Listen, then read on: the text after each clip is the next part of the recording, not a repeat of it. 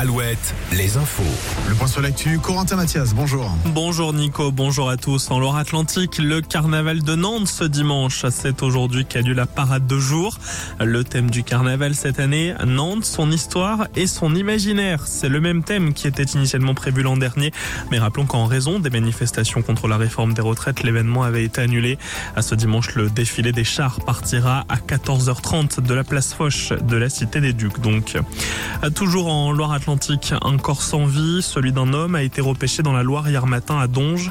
La gendarmerie de Saint-Nazaire se renseigne sur d'éventuelles disparitions ces derniers temps. Selon le commandant de la gendarmerie de Saint-Nazaire relayé dans le quotidien Presse Océan, il ne s'agit pas de Théo Courcou, ce jeune salarié d'Airbus disparu depuis maintenant décembre dernier. Trois personnes de Charente-Maritime impliquées dans une bagarre mortelle dans les Hautes-Pyrénées. D'après le journal de la Dépêche du Midi, un quadragénaire est mort hier soir après une bagarre aux abords d'une boîte de nuit. L'homme se serait fait frapper par les trois jeunes charentais en vacances.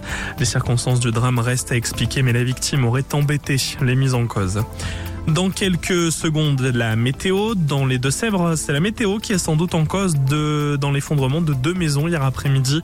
L'une à Mosée sur le Mignon, la seconde à Saint-Mexan-l'École. Fort heureusement, aucun blessé. Les fortes précipitations de ces derniers temps seraient donc l'une des origines de ces écroulements. On pense aussi au séisme du 16 juin dernier. On passe au sport. En foot, la 24e journée de Ligue 1 cet après-midi. Brest accueille Le Havre et Nantes reçoit Metz dans 3 heures.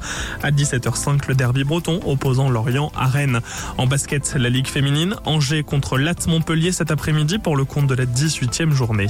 Et puis la voile et l'Arkea Ultimate Challenge, le skipper Armel Lecléache qui devait franchir la ligne d'arrivée à Brest dans l'après-midi arrivera finalement plus tard en fin de soirée.